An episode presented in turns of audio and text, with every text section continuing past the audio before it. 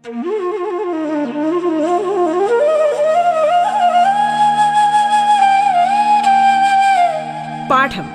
കേട്ടു പഠിക്കാൻ റേഡിയോ കേരളയിലൂടെ.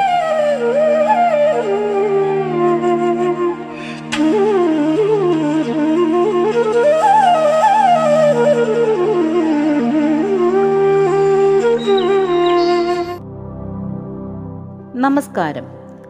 സംസ്ഥാന സർക്കാരിന്റെ ഓൺലൈൻ റേഡിയോ സംരംഭമായ റേഡിയോ കേരളയിൽ നിങ്ങൾ ഇപ്പോൾ കേട്ടുകൊണ്ടിരിക്കുന്നത് പാഠം എന്ന പരിപാടിയാണ്.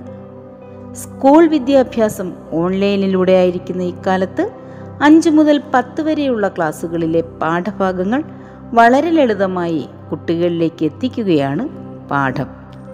പാഠത്തിന്റെ ഇന്നത്തെ അധ്യായത്തിൽ കൊല്ലം ജില്ലയിലെ പുയപ്പള്ളി ഗവൺമെന്റ് ഹൈസ്കൂളിലെ മലയാളം അധ്യാപികയായ ഞാൻ സുജാത ടീച്ചറാണ് നിങ്ങളോടൊപ്പമുള്ളത്. നാം ഇന്ന് ഒൻപതാം ക്ലാസ് കേരള പാഠാവലിയിലെ കീറിപ്പൊളിഞ്ഞ ചകലാസ് എന്ന പാഠമാണ് ചർച്ച ചെയ്യുന്നത്. മനുഷ്യ കഥാനുഗായികൾ എന്ന കേരള പാഠാവലിയിലെ രണ്ടാമത്തെ യൂണിറ്റിൽ മനുഷ്യബന്ധങ്ങളുടെ പൊരുളും വൈചിത്ര്യവും അന്വേഷണ വിധേയമാക്കുന്ന മൂന്ന് രചനകളാണ് ഉൾപ്പെടുത്തിയിരിക്കുന്നത്. ഭാരതീയ ദർശനങ്ങളുടെ പശ്ചാത്തലത്തിൽ ജീവിതയാത്രയെ ദാർശനികമായി വ്യാഖ്യാനിക്കുന്ന ഹെർമൻ ഹെസ്സയുടെ വിശ്വപ്രസിദ്ധ നോവൽ സിദ്ധാർത്ഥയുടെ ഒരു ഭാഗമായ കടത്തുകാരൻ. അടുത്തിരിക്കുമ്പോൾ അയയുകയും അകന്നിരിക്കുമ്പോൾ മുറുകുകയും ചെയ്യുന്ന ദാമ്പത്യ ജീവിതത്തിന്റെ മിഴിവാർന്ന ചിത്രം സമ്മാനിക്കുന്ന ആറ്റൂർ രവിവർമ്മയുടെ നഗരത്തിൽ ഒരു യക്ഷൻ ആധുനിക ജീവിതത്തിൽ ബന്ധങ്ങൾക്ക് സംഭവിക്കുന്ന ശൈഥില്യം തീവ്രമായി അവതരിപ്പിക്കുന്ന മാധവിക്കുട്ടിയുടെ കീറിപ്പൊളിഞ്ഞ ചകലാസ് എന്നീ രചനകളാണ് ഈ യൂണിറ്റിലുള്ളത്. ഈ മൂന്ന് രചനകളും മനുഷ്യബന്ധങ്ങളുടെ അടയാളപ്പെടുത്തലുകളാണ്. മനുഷ്യബന്ധങ്ങളിൽ ഊന്നി നിന്നുകൊണ്ടുള്ള മനുഷ്യ അവസ്ഥകളാണ് മാധവിക്കുട്ടി കീറിപ്പൊളിഞ്ഞ ചകലാസ് എന്ന കഥയിലൂടെ പറയുന്നത്. വാർദ്ധക്യത്തിലെ ഒറ്റപ്പെടലിൽ താങ്ങും തണലുമായി നിൽക്കേണ്ടത് മക്കളാണെന്ന ബോധ്യം പുതുതലമുറയ്ക്ക് പകർന്നു കൊടുക്കുവാൻ ശ്രമിക്കുന്ന ഈ കഥയിൽ മനുഷ്യബന്ധങ്ങളുടെ ശൈഥില്യമാണ് പ്രമേയമാക്കുന്നത്. ഇനി നമുക്ക് എഴുത്തുകാരിയെ വിശദമായൊന്ന് പരിചയപ്പെട്ടാലോ? സ്നേഹത്തിനു വേണ്ടി ജനിച്ച് സ്നേഹത്തിനു വേണ്ടി ജീവിച്ച് സ്നേഹത്തിനു വേണ്ടി മരിച്ച മലയാളത്തിന്റെ സ്വന്തം മാധവിക്കുട്ടി എന്ന കമലാദാസ് ആയിരത്തി തൊള്ളായിരത്തി മുപ്പത്തിനാല് മാർച്ച് മുപ്പത്തൊന്നാം തീയതി തൃശൂർ ജില്ലയിലെ പുന്നയൂർ കുളത്ത് നാലപ്പാട്ട് തറവാട്ടിൽ ജനിച്ചു. മാതൃഭൂമി ദിനപത്രത്തിന്റെ മാനേജിംഗ് എഡിറ്ററായിരുന്ന വി എം നായരുടെയും പ്രസിദ്ധ കവയിത്രി ബാലാമണി അമ്മയുടെയും മകളായി കാവ്യലോകത്തു തന്നെ പ്രസിദ്ധി നേടിയ കുടുംബത്തിലാണ് ജനിച്ചത് എന്നൊരു പ്രത്യേകതയും മാധവിക്കുട്ടിക്കുണ്ട്. പതിനഞ്ചാമത്തെ വയസ്സിൽ തന്നെക്കാൾ പ്രായത്തിലേറെ മൂപ്പുള്ള മാധവദാസിനെ വിവാഹം കഴിച്ചു. നമ്പ്യാർവട്ട പൂ പോലെയാണ് സ്നേഹിക്കപ്പെടുന്ന സ്ത്രീ. അവരുടെ മുഖം എപ്പോഴും സുന്ദരമായിരിക്കും എന്ന് വിശ്വസിച്ച മാധവിക്കുട്ടി ആയിരത്തി തൊള്ളായിരത്തി തൊണ്ണൂറ്റൊമ്പതിൽ ഇസ്ലാം മതം സ്വീകരിക്കുകയും കമല സുരയ്യ എന്ന പേര് സ്വീകരിക്കുകയും ചെയ്തു. മാധവിക്കുട്ടിയുടെ ആദ്യ രചനകൾ ഇംഗ്ലീഷിലായിരുന്നു. സ്ത്രീകൾക്ക് വിധിക്കപ്പെട്ട ജീവിതാവസ്ഥകളിൽ അസംതൃപ്തയായിരുന്ന മാധവിക്കുട്ടിയുടെ സാഹിത്യ ജീവിതം സമ്മർ ഇൻ കൽക്കട്ട എന്ന കൃതിയിലൂടെയാണ് തുടങ്ങുന്നത്.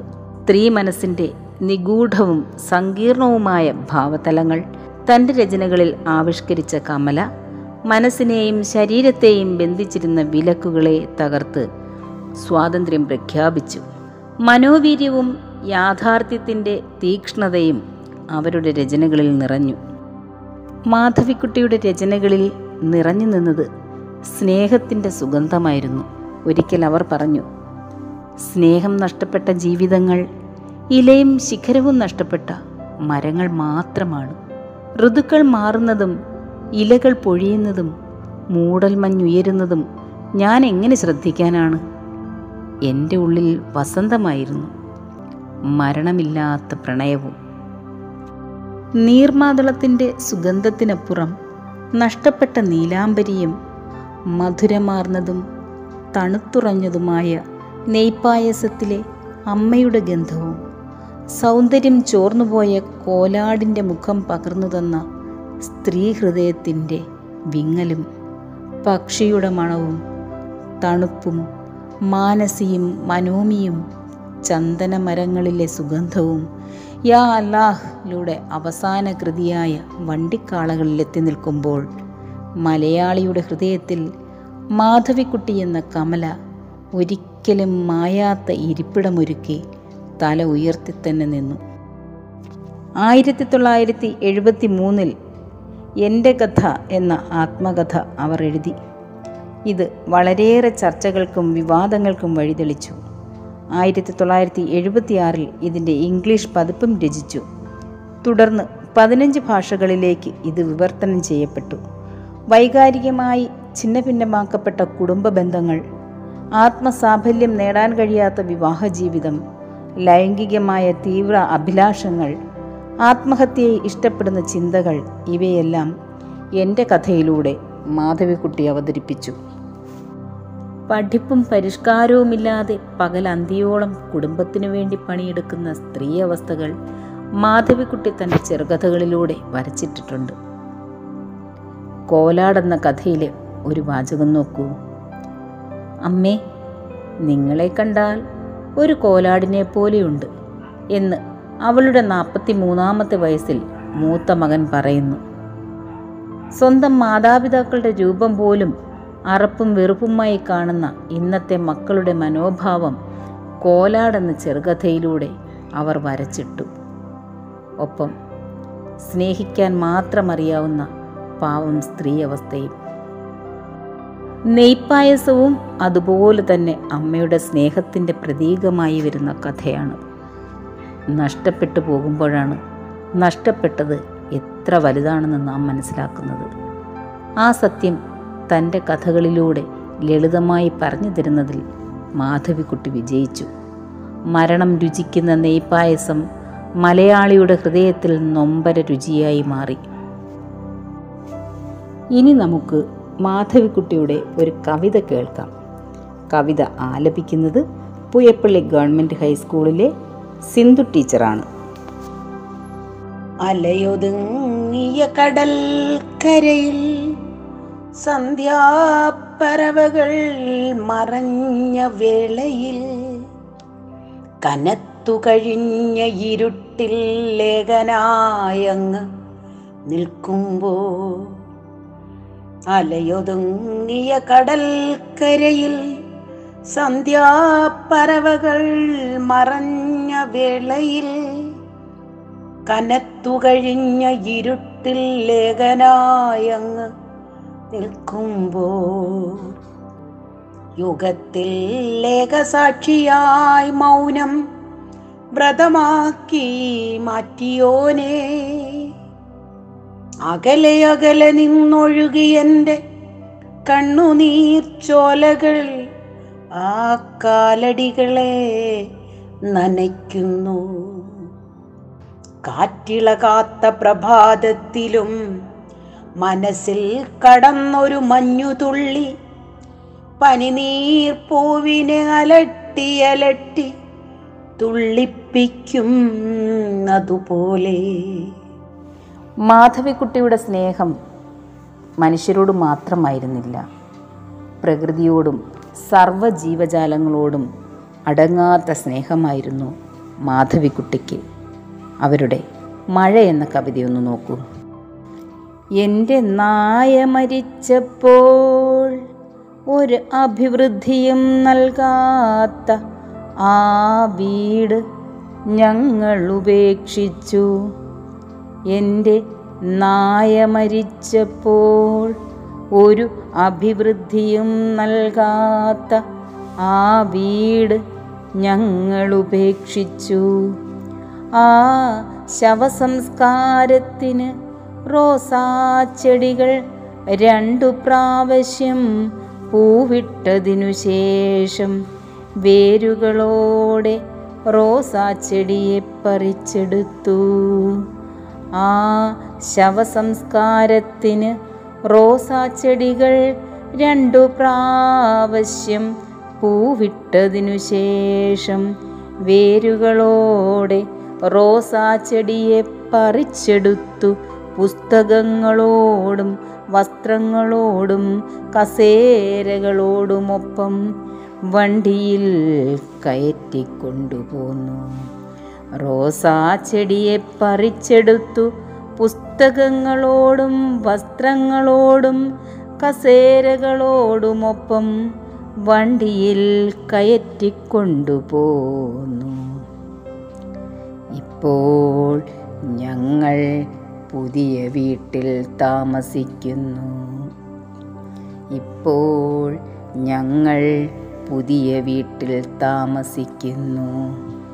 ഇവിടെ മഴ പെയ്യുമ്പോൾ ആ ആളൊഴിഞ്ഞ വീട് മഴ നനച്ചു കുതിർക്കുന്നത് ഞാൻ കാണുന്നു.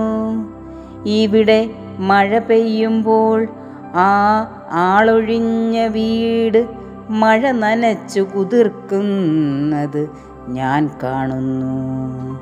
ആ പഴയ വീട് തകർന്നു വീഴുന്ന ശബ്ദം ഞാൻ കേൾക്കുന്നു.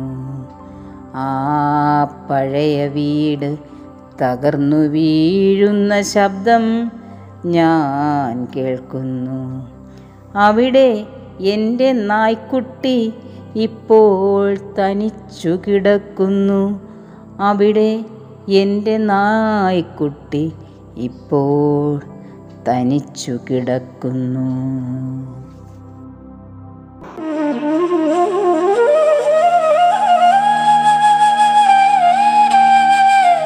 പാഠം കേട്ടു പഠിക്കാൻ റേഡിയോ കേരളയിലൂടെ.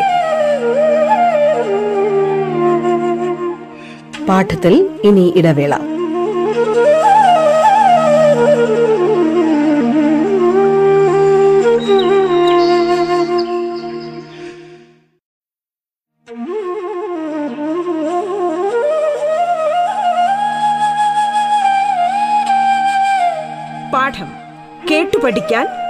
കേരളയിലൂടെ.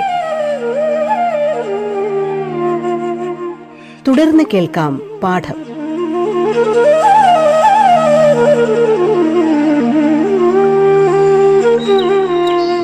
നാം ഇന്ന് ഒൻപതാം ക്ലാസ് കേരള പാഠാവലിയിലെ കീറിപ്പൊളിഞ്ഞ ചകലാസ് എന്ന പാഠമാണ് ചർച്ച ചെയ്യുന്നത്. മാധവിക്കുട്ടിയുടെ കൃതികൾക്ക് പലരും ചലച്ചിത്ര ഭാഷ്യം രചിച്ചിട്ടുണ്ട്. ദൂരദർശന് വേണ്ടി ലെനിൻ രാജേന്ദ്രന്റെ സംവിധാനത്തിൽ ബാല്യകാല സ്മരണകളും ശ്യാമപ്രസാദിന്റെ സംവിധാനത്തിൽ വേനലിന്റെ ഒഴിവും ടെലി സീരിയലുകളായി പുറത്തു വന്നു രണ്ടായിരത്തി പതിനെട്ടിൽ കമൽ സംവിധാനം ചെയ്ത ആമി മാധവിക്കുട്ടിയുടെ ജീവിതത്തെ ആസ്പദമാക്കി നിർമ്മിച്ച ചലച്ചിത്രമാണ്. മാധവിക്കുട്ടിയുടെ ജീവിതത്തെ ആസ്പദമാക്കി നിർമ്മിച്ച ആമി എന്ന ചലച്ചിത്രത്തിലെ ഒരു ഗാനം പൂയപ്പള്ളി ഗവൺമെന്റ് ഹൈസ്കൂളിലെ സാന്ദ്ര ആർ എന്ന കൊച്ചു മിടുക്കി പാടുന്നു. നീർമാതളപ്പൂവിനുള്ളിൽ നീഹാരമായി വീണ കാലം നീലാംബരി രാഗമായി താനേ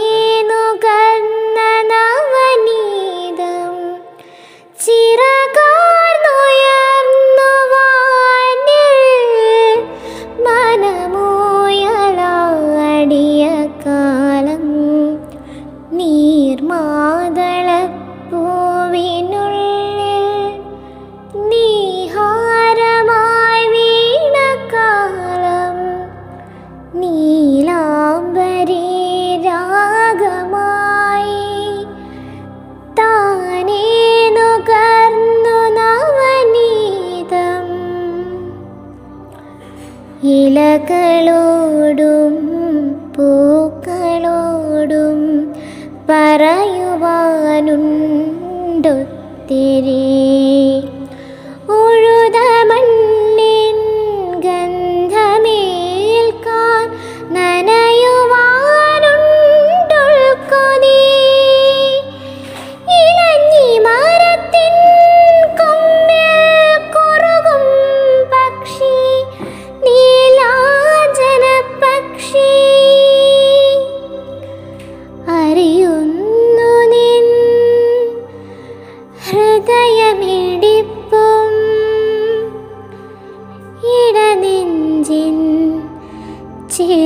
छोड़ो।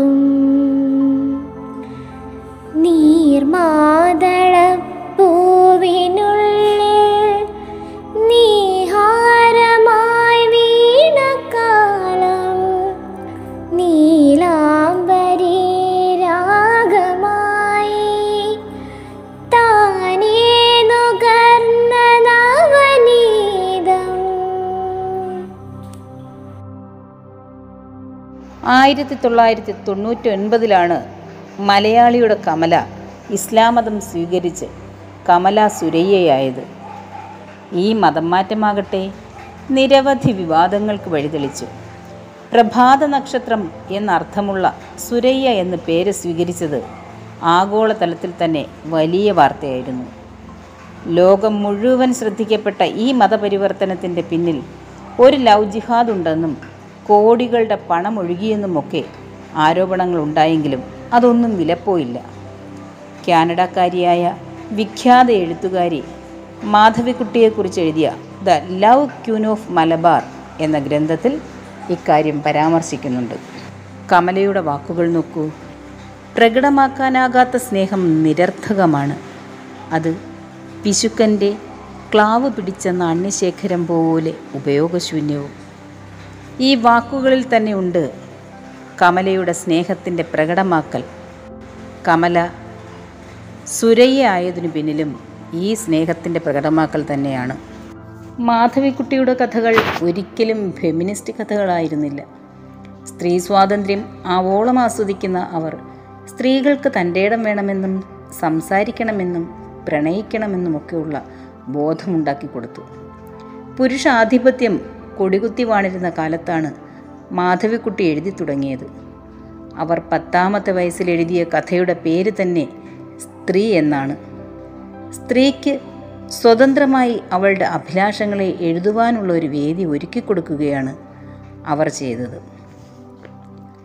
ഒരു സ്ത്രീ തുറന്നെഴുതിയാൽ അത് അവരുടെ ജീവിതമാണെന്ന് ധരിക്കുന്ന മലയാളികൾ മാധവിക്കുട്ടിയെക്കുറിച്ചും വളരെയധികം കഥകളുണ്ടാക്കി ലോകപ്രശസ്തരായ എഴുത്തുകാർ പലരും ഇല്ലാ കഥകൾ സൃഷ്ടിക്കുന്നവരാണ്. അത് ക്രിയേറ്റിവിറ്റിയുടെ തലമാണ്. Basheer V. K. N.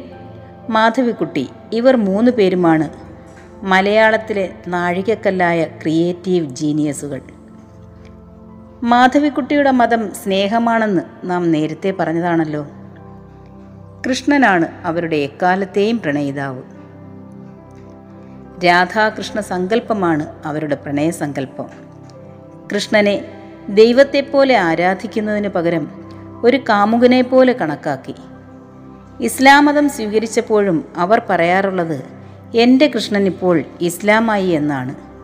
രുക്മിണിക്കൊരു പാവക്കുട്ടി എന്ന കഥ കൽക്കട്ടയിലെ സോനാഗച്ചിയിലെ ഒരു ബാലവേശിയായ പെൺകുട്ടിയുടെ കഥയാണ്. ഏത് തിന്മയ്ക്കിടയിലും നന്മ കാണാൻ കഴിയുന്ന ഒരു സ്ത്രീയായിരുന്നു മാധവിക്കുട്ടി. ചന്ദനമരങ്ങൾ പുതിയ കാലഘട്ടത്തിലെ ഏറ്റവും പ്രസക്തമായ കഥയാണ്. ഇന്ന് ലെസ്ബിയൻ സൗഹൃദം എന്ന് പേരിട്ട് വിളിക്കുന്ന സ്ത്രീ സൗഹൃദമാണ് ഈ കഥ വിഷയമാക്കുന്നത്. നിരവധി പുരസ്കാരങ്ങൾക്കാണ് മാധവിക്കുട്ടി അർഹയായത്. മലയാളത്തിലും ഇംഗ്ലീഷിലും ഒരുപോലെ എഴുതിയിരുന്ന Madhavikutty Asian poetry prize Kent award Asan world prize academy award Kerala Sahitya Akademi ചെറുകഥ അവാർഡ് വയലാർ അവാർഡ് എഴുത്തച്ഛൻ പുരസ്കാരം ഇവ നേടിയിട്ടുണ്ട്. നീർമാതള പൂമണം മലയാളത്തിലാകെ വിധിയിച്ച മാധവിക്കുട്ടി എന്ന ആമി എന്ന കമലാദാസ് എന്ന കമലാ സുരയ്യ രണ്ടായിരത്തി ഒൻപത് മെയ് മുപ്പത്തൊന്നിന് നമ്മോട് വിട പറഞ്ഞു. മാധവിക്കുട്ടിയുടെ വാക്കുകൾ നോക്കൂ. എനിക്ക് വീണ്ടും ഒരു ജന്മം കിട്ടുമെങ്കിൽ ഞാൻ എല്ലാ രാത്രിയും നക്ഷത്രങ്ങൾക്കിടയിൽ മാത്രം ഉറങ്ങും. മാൻപേടകളും കുതിരകളും നായ്ക്കുട്ടികളും മയിലുകളും വിഹരിക്കുന്ന ഒരു തോട്ടത്തിൽ ഞാൻ താമസിക്കും. വെയിൽ പൊള്ളുന്ന നിമിഷം നദിയിൽ നീന്തുകയും ഒരു മഞ്ചലെന്ന പോലെ കിടക്കുകയും ചെയ്യും. എന്റെ ഭാഷയ്ക്ക് മനുഷ്യരുടെ ഭാഷയോട് യാതൊരു സാദൃശ്യവും ഉണ്ടാകില്ല. ഞാൻ സുഗന്ധവാഹികളായ പൂക്കളുടെ ദളങ്ങളും മാവിന്റെ തളിരും വിരിച്ച് ആ ശയ്യയിൽ കിടക്കും. നിഷ്കളങ്കതയും സ്നേഹവും കൈമുതലുള്ള മാധവിക്കുട്ടി മലയാളത്തിൽ എന്നും നെയ്പ്പായസ മധുരമായി നീർമാതള സുഗന്ധമായി നിറയുന്നു. ആ ഓർമ്മകൾക്ക് മുമ്പിൽ പ്രണാമമർപ്പിച്ചുകൊണ്ട് നിർത്തുന്നു. നന്ദി നമസ്കാരം.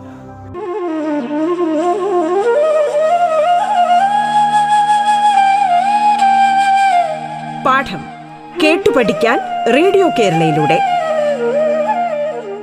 പാഠത്തിന്റെ ഇന്നത്തെ അധ്യായം പൂർണമാകുന്നു. ഇനി അടുത്ത ദിവസം കേൾക്കാം. നമസ്കാരം.